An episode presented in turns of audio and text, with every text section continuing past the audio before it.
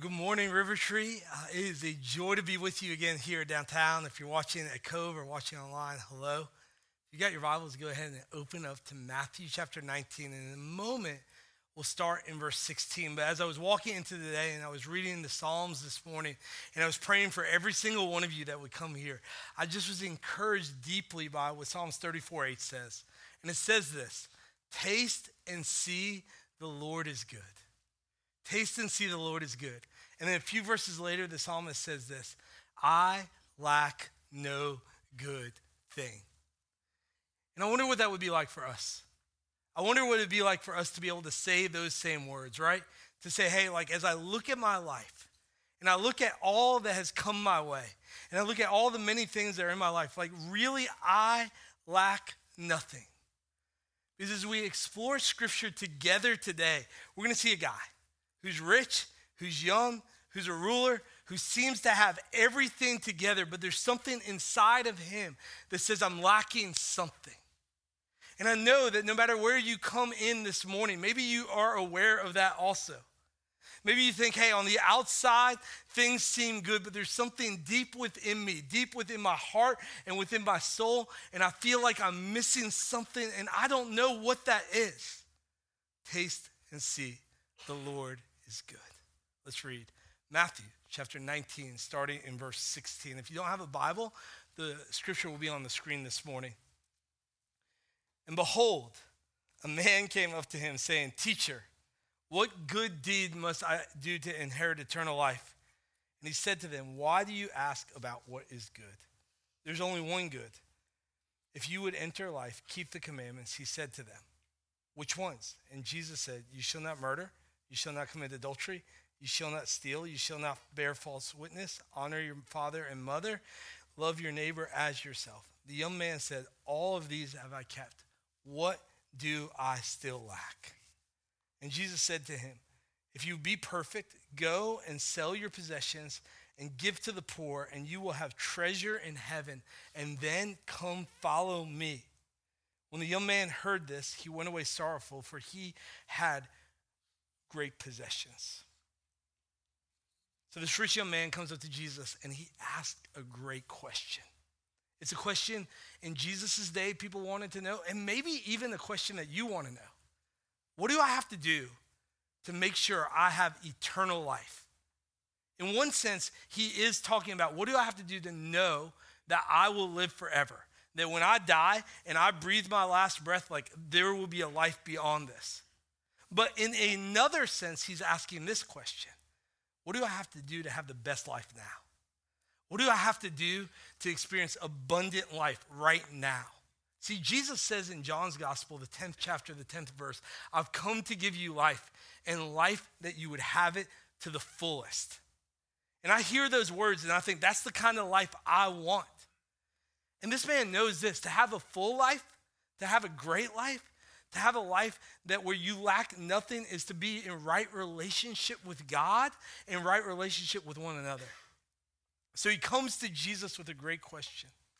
He says, What do I have to do to make sure I'm in? And I love Jesus' response. He answers with a question and then he gives him a statement. And the question is this Why do you call me good? And the statement is this because no one is good except God alone. Jesus is saying, What is it about my life? What is it about my presence? What is it about the way I teach that causes you to look at me and say, Good teacher? And what's happening here is Jesus is exposing something within the man. He's saying the way you think about good and bad, it's wrong. Like it's flawed. And, maybe you've been there before. Maybe you're just like this man, right? Maybe there's been a time in your life and you look at someone and someone's like, hey, tell me about that person. And your response is, oh, they're a really good guy. Or hey, that's a good girl over there. Or hey, they're a good person. And the reason you say that is because they act a certain way, they look a certain way, they try to maybe vote a certain way. Who knows why you say someone is good? And then you look at another person and you say they're bad. And, and maybe we have more in common with this man than we'd like to realize. That our own perspective of good and bad is flawed. But Jesus comes to expose more. He comes to expose more in this guy's heart and in our own hearts. Now, what he's doing is he's saying, Hey, I've got good news for you. No one is good except God alone, but I'm God. Jesus, as Hebrews says, is the image of the invisible God. We sing a song about Emmanuel at Christmas time, but that means these words God with us. First John chapter 1 verse 14 says that Jesus came and he dwelt among us, that he took on flesh, that he made our home his home, that he moved into the neighborhood. And Jesus knows this man. He knows his type, his vocabulary. He's had people question him like this before. If you're familiar with the Bible, you'll know the verse. Even if you're not, you might know this verse. For God so loved the world that he gave his one and only son. It's John 3:16. That's a response to Nicodemus, another man who's well off, another man with a similar question, but a man who comes under the darkness of night. This guy, this rich young ruler, he comes in the, the broad daylight. Everyone sees him, but Jesus is going to do something more here. Jesus is going to expose what's going inside of this man's heart. So he says, Hey, you want to be good? You want to be perfect? You want to inherit eternal life? How about the Ten Commandments? Seems like a great place to start, right? It says, Don't murder, don't lie, don't commit adultery, don't steal, don't defraud, love your neighbor as yourself. And I think we would agree, right? If you want to be right with God, that sounds like a great place to start. You shouldn't kill people. Right? Like, okay, like no, like people kind of smiled there, but yeah, you should not kill people. Like you shouldn't steal, you shouldn't lie, you should obey his commandments. And the man looks back at Jesus and says, Since I was a kid, I've done all that. But we learn something more here. Not only is he financially rich, he's morally rich. And I really think it's okay to believe this guy. Like, the chances are maybe he didn't, but maybe he did. There's a chance that the people in the crowd believe him. They know him. He's a great citizen. He has integrity. He's honest. And in some ways, I think we want to believe that goes together. We want to believe that, you know what? If I live a good life, if I obey the commandments, if I go to church, if I give a little money, if I look good on the outside, it's only because I have great wealth, I have great status, I have great character. And then we flip it and say, and if I have great character, if I have great status, if I have great wealth, if I have good health, then it must be because why? Because I'm doing good. But friends, that is, is anti-gospel, okay? That's anti-Christ. Like if you go all the way back to the book of Job, you see this guy who is blameless before God, and he loses it all. I mean, you don't have to read far in scripture to see person after person after person who follows the Lord and they lose their life for it. And the writer of Hebrews in chapter 11 says the world's not worthy of people like that. We know Jesus. He's good. He's kept the commandments. He's never sinned. He's perfect in every way. And yet, where does that lead him? It leads him to the cross itself. I think it's safe to say this that the man knew something. He knew as much as he's kept the commandments, as much as he had money, as much as he had security, there was something still missing inside.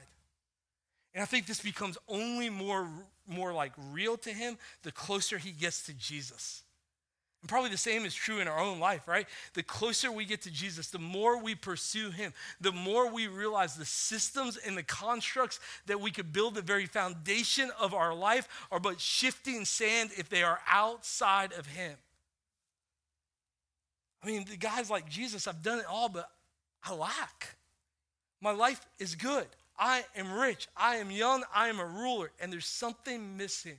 There's something lacking. There is an emptiness inside of me that I cannot explain. And maybe you come to church this morning and you would say the same thing.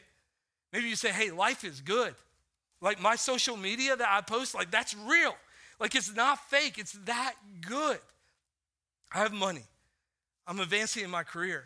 I have great friends. My family is doing good, but deep down inside, and maybe nobody else knows this, I feel like there's a void. I feel like there is something missing. I am lacking. God's thinking, I've accomplished a lot of life, but there's more. And he, he comes to Jesus and he says, Just tell me. Just tell me, have you ever been to that place with God? There's a desperation. Like, I just got to know. Like, I'm so messed up inside. Like, just tell me, I'll do it. I'll do whatever you say. And from our perspective, that can seem pretty awesome. Here's a guy who's rich who comes to Jesus. I mean, great, right? And asks a really sincere question. But before Jesus asks him, Mark is informative here. Mark's gospel has the same story, but it gives us one sentence that's really helpful. And it's found in Mark 10 21 when it says that Jesus looked at him and loved him. Incredible. He looked at him and loved him. This is helpful. Before Jesus evangelizes him, before he answers the question, before he exposes him, he sh- before he shows him how far off he is, he loves him. He looks through all the stuff on the outside and all the stuff that this guy has done to be morally right, and he looks to the inside. And he loves him. Not because he had done a lot, not because he had great wealth, no. Not even because this man had lived a morally good life and obeyed the commandments. No, he loves him because he is fearfully and wonderfully made. He loves him because he is created in the image of God. He loves him because he is one of those sheep who has left the stray, and Jesus came for people just like this. He loves him because he knows this man knows he knows something about this man that this man doesn't realize yet. As good as everything seems to be in life, he's empty. He's broken. All this stuff he was doing to accomplish it was just covering up his brokenness inside. Jesus has more for him, too, friends. And you may be thinking, okay, where's the commandment? I'm ready. I want to do that. There's no commandment. Jesus offers him something better than a commandment. Jesus offers him himself. Jesus offers him the bread of life, the living water. Jesus knows the only thing that will satisfy the deepest regions of this guy's soul and the only thing that will satisfy the deepest regions of our soul is himself, like the true rich young ruler. This is the great exchange. That Jesus lives the life that you and I can never live, but he dies the death we deserve to die. And through his resurrection, you know what he offers us? He offers him himself. He says, I'm yours. Like, I'm here. Like, this is what's attainable. Sell it all and follow me. He sees this guy's heart. He sees this guy is trying and still misses it. And he loves him. He loves him enough to show him, You are totally outside the kingdom of God. He says, Okay, you've been trying to get to God through all these things. One thing you still lack sell all your possessions and follow me. Now, I want to be careful here. Because if we're not careful, we think this is a universal truth. But it's not. Like, in fact, this is probably the only place in Scripture where Jesus looks at someone and says, Sell everything and follow me. And for some of you, you're relieved right now, okay? And if that's you, maybe Jesus might be saying to you, though, like, you might be holding on to something more than you should. I would say this He's teaching us this this passage holds out that if we treasure something more than we treasure Jesus, that will be the very thing that keeps us from abundant life. That will be the very thing that keeps us from the best life Jesus has for us. See, we have to show Jesus we're willing to give it up. It may be the very thing that you find life in. It may be the thing that you find security in. It may be the thing you find everything in. And if you want to know, if you treasure something more than Jesus, just ask this question Would you lay it down? Like, would you lay it down? And if there's something in your life that says that's too much, that's too far, that's off the table, that may be the very thing that's keeping you from life. That's the very thing covering your emptiness and your brokenness. And Jesus wants more for you. If we come to Jesus and say, What do I still lack? we can be sure this is the kind of faith Jesus loves. In one of the earliest stories in the Bible, we're told a guy named Abraham has a child named Isaac. And he's told to sacrifice Isaac. I mean, all Abraham ever wanted to do was be a father. That's it. That was the deepest longing of his heart. And the moment he was a father, God says, Now give up your son. God is not a trickster, okay? God is not trying to like pull one over on Abraham. No, God is revealing something to Abraham about his own heart.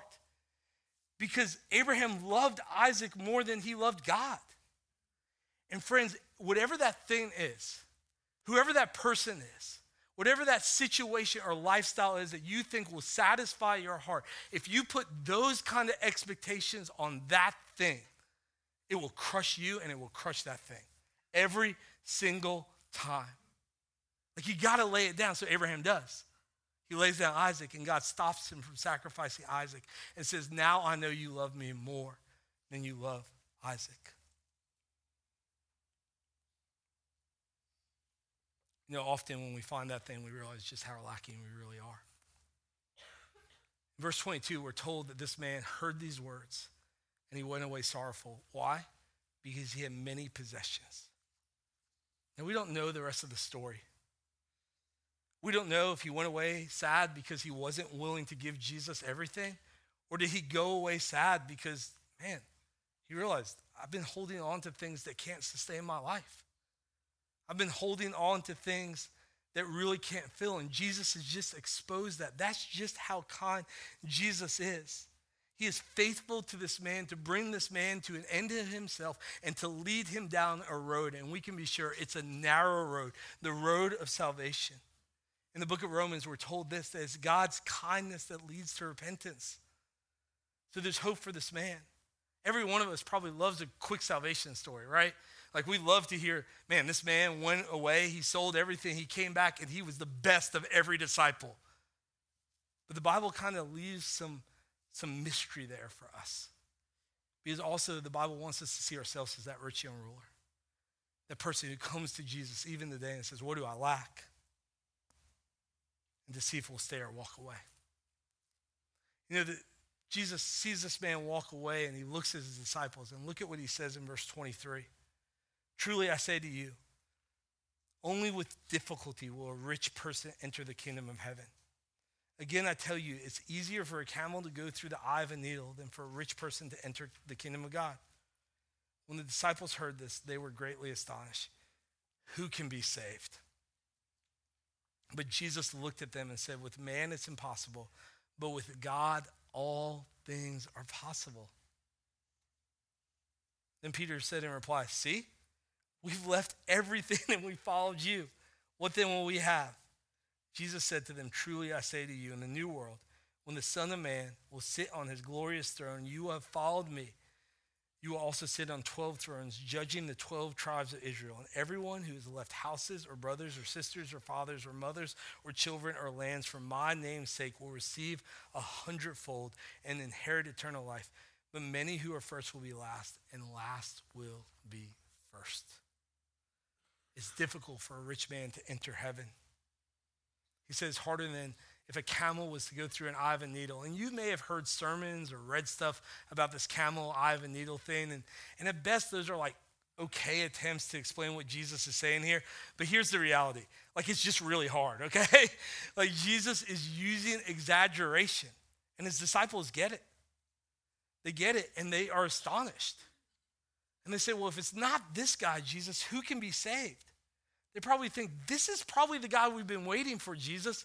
This is our number one draft pick. Like, he looks good on the outside. He has a great life. He's respected. He's influential. He's got great resources. Anybody would want this guy to be part of their movement. They've missed it. Jesus taught that's not how the kingdom works. In fact, in between last week's passage and this week's passage is something really helpful really insightful for how the kingdom of God works. Let's look at it. Matthew 19, verse 13. So, this is just right before the rich young ruler comes, right after Jesus teaches on marriage, divorce, and singleness in the kingdom of God. And here's what he says Then children were brought to him that he might lay his hands on them and pray. The disciples rebuked the people. But Jesus said, Let the little children come to me and do not hinder them for to such belongs the kingdom of heaven. And he laid his hands on them and they went away. So I'll say this before I say anything about this passage. If you are a child in this room, you matter to Jesus greatly. Like, don't miss that. If you have children in this room, like, and they're downstairs, like, what's happening matters greatly. Just before the rich young ruler came to Jesus, people bring Jesus children. And the disciples are like, hey, like they rebuke him. That's a strong word, right? Could you imagine if you heard a story about like a child came up to me today and one of the pastors rebuked the child?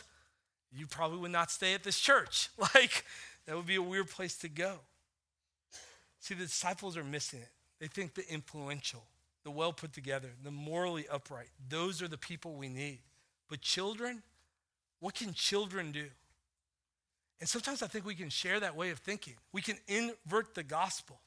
We think this when someone has it together, when someone obeys enough commandments, right? When someone has finally achieved enough in life, then they're in the kingdom of God. And we think if they're keeping the commandments, they're in. Maybe we've all struggled with that before. I know I did. I know in my own family, in my own life, like I've struggled with this idea. About eight years ago, my daughter Anna uh, came to me on a November morning. I'll never forget it. It was November. She was seven years old. Uh, I was home working on a sermon. She had stayed home from school that day. Something was happening inside of her. And she came up to me with what should have been the best news ever. She said, Daddy, I'm ready to get saved. I'm ready to give my life to Jesus. And I'm like, oh man, like how? Like that's the first question I have, right? How that happen? Like we're not at church, we're not at the Bible study, there's no altar call. And so I asked her a couple questions. And she had such simple and sincere faith. She couldn't explain like her doctrine of God's sovereignty, okay? She couldn't explain her end times theology in that moment. But she knew this. Jesus loves me. He died for me. He rose again, and I want him to be my Lord and Savior. And then I kind of made a mistake, which I'm embarrassed to even tell you this morning. I tried to talk her out of it. Like, I'm like, has she even counted the cost? Like, has she sold everything? Like, what about your toys, Anna? Like, have you sold them yet? And she's like, what? We haven't had a garage sale. And then I'm like, you got to do it. And then I'm like, okay, Anna, here's the deal. I'm gonna, I'm gonna see how serious you are. And I'm so embarrassed to say this. I say, here's a $100. If you'll deny Jesus right now, this can be yours. And she's like, Dad? Like, what? And I'm a pastor. I'm like, I should be doing better. So, aside, if you ever struggle talking to your kids about Jesus, I have to, okay? And then I put the youth pastor pressure on her. I tell an old youth pastor story, and I'm like, Anna, if someone breaks into our house right now and they take me and they say that they're to take you if you don't deny Jesus, what are you to do then? And with tears in her eyes, she's like, Why is someone breaking into our house? so I call a friend of mine who's a pastor, and I'm like, Bro, my daughter wants to get saved. But what do I do? He's like, I think the words of Jesus are instructful here. Do not hinder the children from coming to me. And don't hinder them because the kingdom belongs to them. So I go back to Anna. I say, I'm sorry. We talk better questions this time. And I realize God's drawing her, and I'm not supposed to hinder her. So she prays and she asks Jesus to be her Lord and Savior. And I take comfort that even the disciples struggled here. They asked, if this guy can't be saved, who can? And Jesus simply says, hey, with man, it's impossible. Take comfort in that. Like, there's nothing you can do, nothing you can say, no amount of righteousness or works based righteousness that you can add to the picture that can save you. But then he says great words. With God, all things are possible. That's why Paul says in Romans 10 13, whoever, notice that word, whoever calls on the name of the Lord will be saved. And take encouragement here that no matter who there is in your life and you think they're too far gone, you think there's no way they'll come to church, there's no way they'll come to faith, there's no way they'll give their life to Jesus, they just won't do it. Hey, guess what? On their own, they won't, but with God, all things are possible. Friends, I've seen it in my own life. Like I've seen family members who did not believe in Jesus all of a sudden turn their lives over to Christ and say, I'm ready to get saved. And, and in some ways, like I'm sad to say it, but it's probably good for you to hear me. Like I didn't think it was possible. Like I don't know why. I had seen God save so many people in my ministry throughout the years, but I thought, well, that person's too far gone. There's been people that I've met in Huntsville, and they're smart, and they have a great education and they want nothing to do with church. And I might say, oh, but they're a good person. And I think they're probably too far gone. They're probably in their head too much. They probably have more questions than I have answers. With man, it's impossible, but with God, all things are possible. So, whoever that person is in your life, whoever you think they are, however far gone they are, and maybe you've written them off, maybe you would hear Jesus' words to your heart and they would be a comfort to your soul this morning. With God, all things are possible when it comes to salvation. It's always been about Jesus. It's always been about his life, his death, his resurrection, his power to save. Salvation and rescue is all about him. Why? Because he's really the rich young ruler.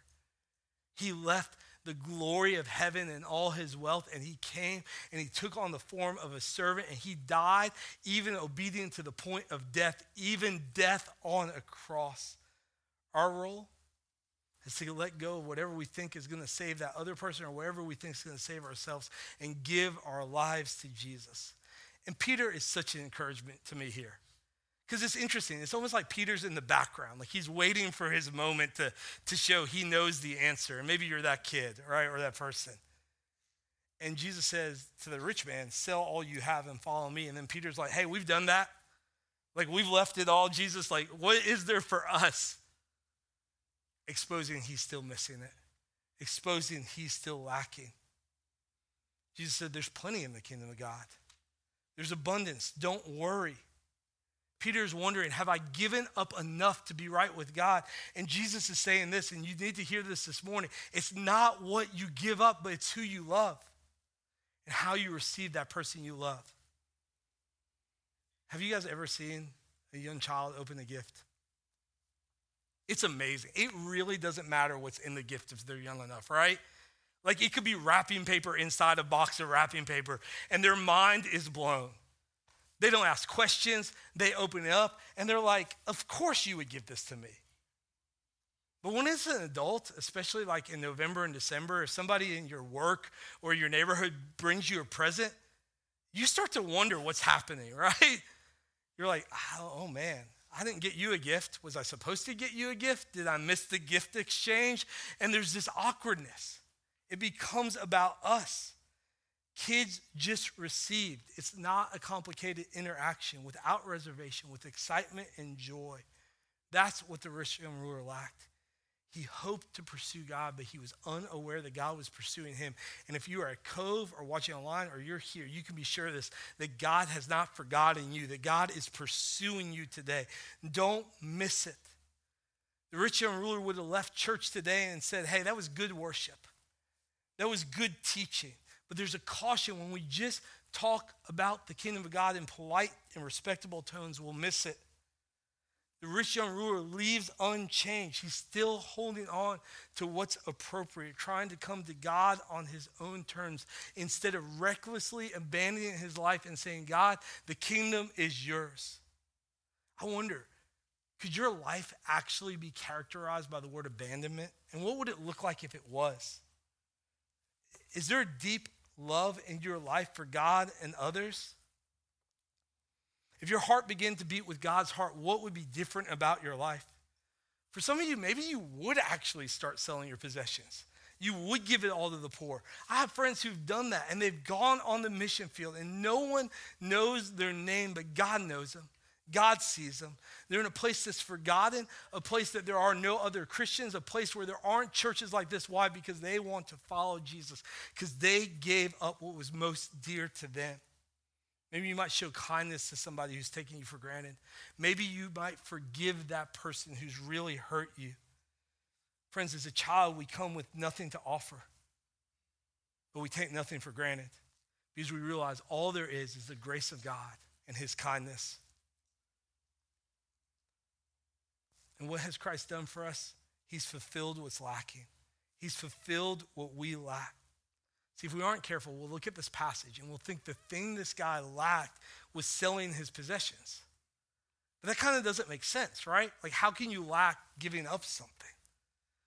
There's, there's a phrase in between sell all you have and give to the poor and follow me that's helpful. And it's this sell all you have, give to the poor, and you will have what? Treasure in heaven. That's what he lacked. He lacked making Jesus his greatest treasure. Tim Keller, when writing about this in 1995, said this When you meet the real message of the gospel, you always find, always find two things that are shocking. It demands more than you thought and it offers more than you thought. When you meet the real Jesus, you'll find more to, than you ever dreamed. And what it offers is treasure in heaven. It's not mansions. It's not streets of gold. It's not crowns. Maybe all those things are there. But what Jesus is saying this when you give it all up, your treasure, your greatest treasure will be what? It will be me. You will see if you have Jesus, if he's your treasure, if you have him, friends, please hear this. I don't want you to miss it. You have everything. You have everything you need in life if you have Jesus, and you truly are rich. When Jesus says you'll have treasure in heaven, he's looking at the rich young ruler and says, Hey, I know you have the biggest house in the neighborhood, but it's nothing compared to the forgiveness I'm offering. When he looks at the rich young ruler, he says, I know you are morally good but it's nothing compared to my righteousness. When he looks at the rich young ruler, he says, I know you have a lot of friends and you're really influential, but friends, and if you've experienced this, you know this is true. It is nothing compared to being adopted into the family of God. Nothing can compare to the treasure that Jesus offers. Anything on earth, you know this, especially if you've ever had something stolen from you, it can be stolen. Moth can corrupt it, but when Jesus offers, that is permanent. That's eternal life. That's abundant life. That's the place you come and you begin to understand something else that when Jesus is your greatest treasure in heaven, guess what? You're also treasured in heaven. You know what happens? The disciples come back one day. They've cast out demons, they've done miracles. They are fired up as any of us would be. And Jesus says, Rejoice. Rejoice. Not that you cast out demons in my name, and not that you did miracles, but rejoice because your name is written in heaven. That's where our joy comes from. That's where our security comes from. That's where our safety comes from. That's where our purpose comes from. That's where our life comes from. That when we know that we belong to Jesus and He belongs to us, that's enough. Like you won't come to Jesus and say, What do I lack? No, you'll come to Jesus and say, You've given everything to me. I lack no good thing. Taste and see the Lord is good. When you make Jesus your treasure, he makes you his treasure. The Father sees absolute beauty. He sees the radiance of Christ. He sees the righteousness of Christ. He gazes upon you. Friends, his eyes upon you, and your identity has been changed. It's what Jesus is really getting at in this passage that you belong to God. He's saying, build your life upon me. And you know what God will do? He will build his life in you. That's Christ in you. That's the hope of glory. And if you come here today with soft hands or open hands and soft heart, can I say this? And you ask God, what am I lacking? What am I missing? You've been asking that question for a long time. He offers you life in himself. Jesus said this in John 10 10. I have come to give you life and life that you have it to the fullest. Don't think for a second. Don't buy the lie that there is anything else in this world that can satisfy the deepest longings of your soul the way Jesus can. If anyone tells you any different, they're lying to you, okay? They're deceiving you. They're taking you down that broad road that leads to destruction. Jesus offers something better. He says, Hey, here's me. You can have all of me freely. Just receive it like a child. Hmm. Let's pray. As Alan comes right now, I'll remind you what Peter later writes in 1 Peter chapter 2, verse 9, when he's talking about the people who have made God his greatest treasure. You are a chosen race, a royal priesthood, a holy nation, a people for his own possession, that you may proclaim the excellence of him who called you out of darkness into marvelous light. Friends, once you were not a people, but now you are God's people. Once you had not received mercy, but now you have received mercy. And in chapter 1, Peter says these words. He said, Blessed be God our Father, the Lord Jesus Christ. According to his great mercy, he has caused us to be born again to living hope through the resurrection of Jesus Christ from the dead. And here's your inheritance it's imperishable, it's undefiled, it's unfading, and it's kept in heaven for you who by God's power are being guarded through faith for salvation ready to be revealed in the last time. In this rejoice, though for a little while, if necessary, you've been grieved by various trials, so that the testing and genuineness of your faith might be what? More precious than gold that perishes though it's tested by fire. And you may be found to result in praise and glory and honor of revelation of Jesus Christ. And this is to us. Though you have not seen him, you love him. Though you do not see him now, you believe in him and you rejoice in him. In inexpressible faith, filled with glory, obtaining the outcome of your faith, the salvation of your souls. God, we bring nothing but our lives to you. And Lord, I pray against anybody who leaves this room thinking, okay, now I know the next thing I have to do. Lord, let them receive.